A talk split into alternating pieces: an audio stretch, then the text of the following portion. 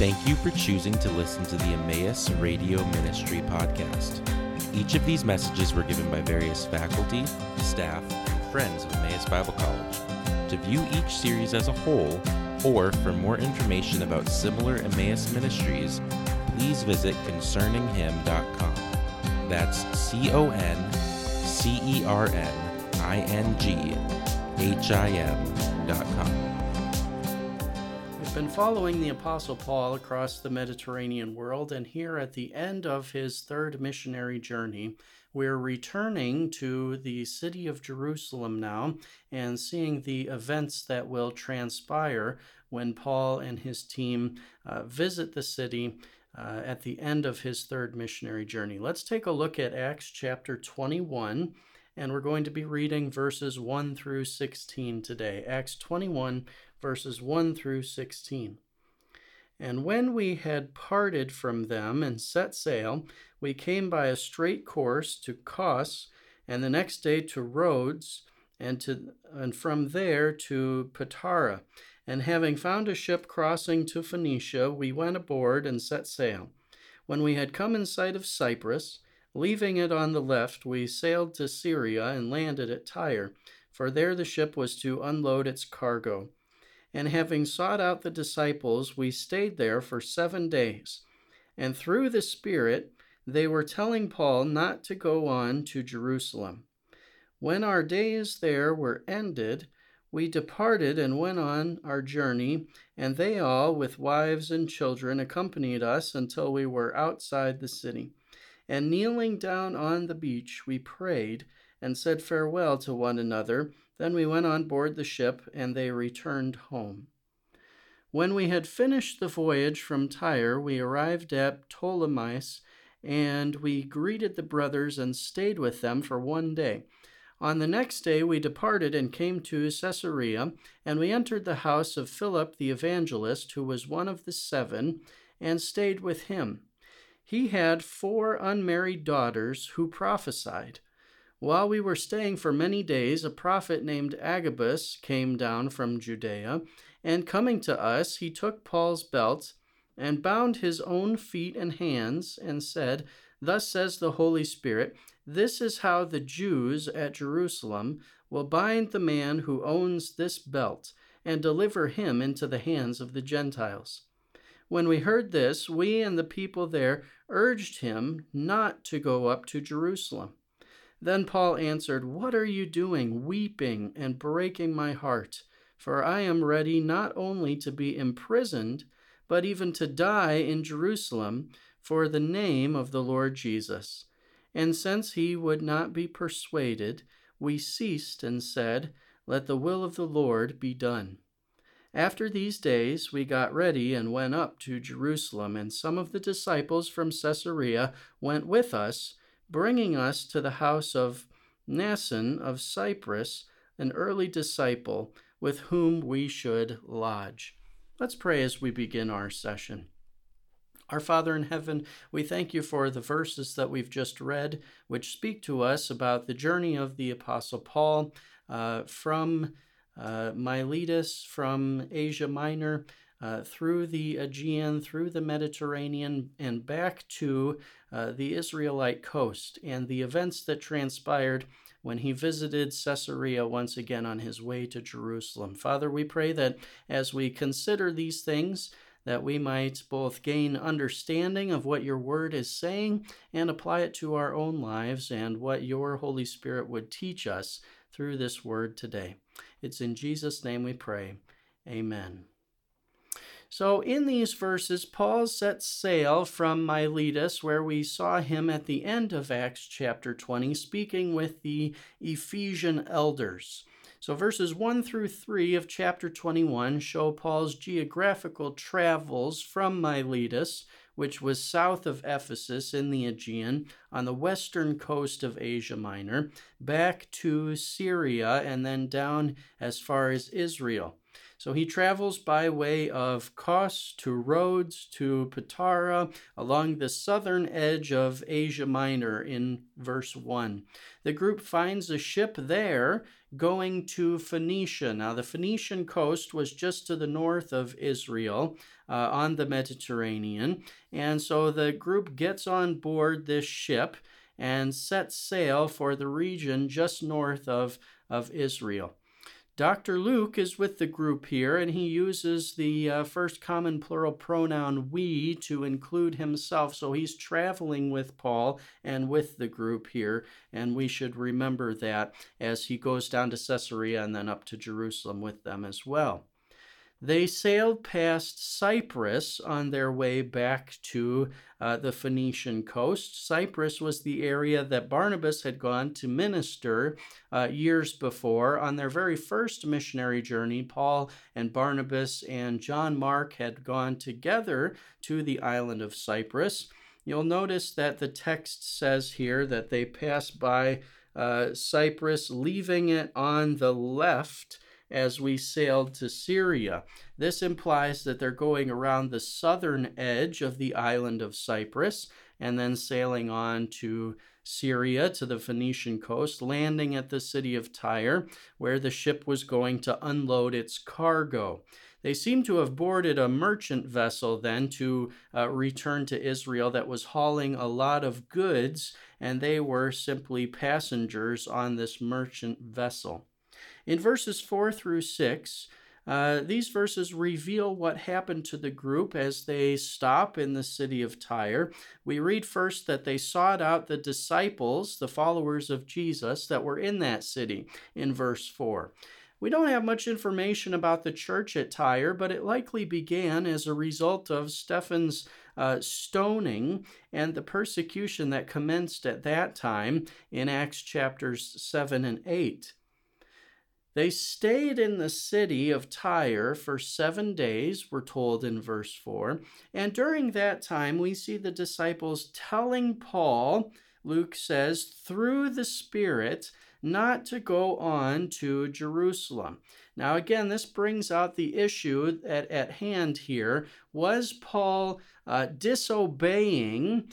the direction of the Holy Spirit in going up to Jerusalem? Well, at first glance, uh, this verse might seem to support that type of a view that they were the believers in Tyre were prophesying that he should not go up to Jerusalem. The Spirit of God was uh, telling them uh, not to go on.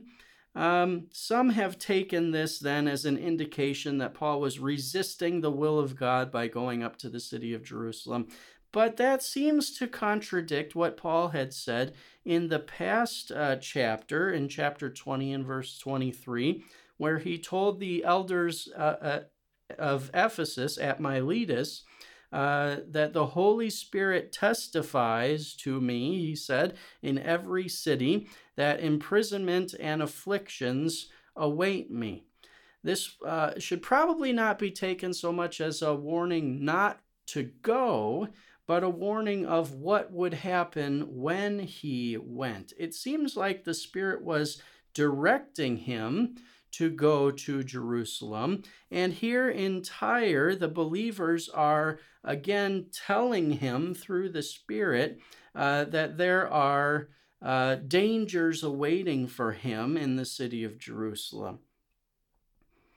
The care of the church for Luke and for Paul and for their team is shown very clearly in verse 5, where the believers, with their wives and their children accompanying them, come together and uh, uh, accompany them outside the city as they go back on their way to the ship after seven days to continue on their journey. They pray with them there on the beach. They say farewell to them.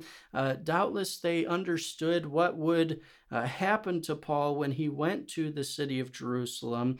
And so they're demonstrating their deep concern and love for Paul and for the group. The group then boards the ship once again, and the believers in Christ in Tyre uh, return to their homes, Luke says. So they continue to travel down the Phoenician coast, coming first to uh, Ptolemais, a city which was just north of the Carmel mountain range in the land of Israel. They greeted the brothers there and stayed with them for a day, likely overnight, in verse 7. The next day they traveled down to Caesarea and entered the home of Philip the evangelist. Now, this would have been the same individual that is seen in Acts chapters 6 and 8, who was one of seven individuals chosen to help the apostles in the church in Jerusalem early on in the book of Acts. And this individual also ministered in Samaria, sharing the gospel there with the Samaritans and with the Ethiopian eunuch on the road to Egypt, uh, who was traveling home. So the group now stays with this Philip in his home. So this is Philip the evangelist, not Philip the apostle. Philip, we are told in verse 9, has four unmarried daughters, and those daughters prophesy.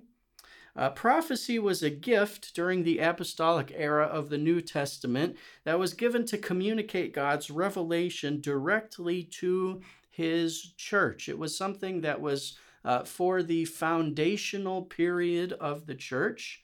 And once the uh, canon of Scripture was revealed and written and recorded up through John's writing of the book of Revelation, the need for prophetic utterances uh, largely came to an end. And so today, prophecy has uh, largely ceased again, due to the completion of God's revelation through His written word, the Bible. We have everything we need to know, everything God wants us to know in the Word of God, written and recorded in the writings of the New Testament. Also, while Paul and his group are at Caesarea, staying in the house of Philip the evangelist with his daughters who are prophesying, a prophet by the name of Agabus comes down from Judea. Now, Agabus we have seen before in chapter 11 and verse 28. He's a prophet from Jerusalem who uh, predicted a famine in the days when Barnabas and Saul ministered in Antioch. Uh, Agabus took Paul's belt, bound his feet and hands, and says, uh, Thus says the Holy Spirit, this is how the Jews at Jerusalem will bind the man who owns this belt and deliver him into the hands of the Gentiles. Agabus's prophecy was not meant to, I think, divert Paul from going to Jerusalem, but to prepare him to go and face imprisonment. Uh, some have felt perhaps Agabus was wrong in his prediction. However, in Acts 28 and verse 17, Paul uses very similar language to talk about what had happened to him at Jerusalem. He says there, uh, after three days, he called together the local le- uh, leaders of the Jews, and when they had gathered, he said to them, Brothers, though I had done nothing against our people or the custom of our fathers, yet I was delivered as a prisoner from Jerusalem into the hands of the Romans. So Agabus talks about him being delivered into the hands of the Gentiles. Paul says that he was delivered in Jerusalem into the hands of the Romans. Very similar language. It seems that Paul viewed Agabus's prophecy as being fulfilled then in his life. Luke and the group, when they hear this prophecy, urge Paul not to go to Jerusalem. They wanted him to avoid imprisonment and the pain that would accompany that. Paul responds by affirming strongly his intent to suffer and even face imprisonment for Jesus Christ. Look at what he says in verse 13.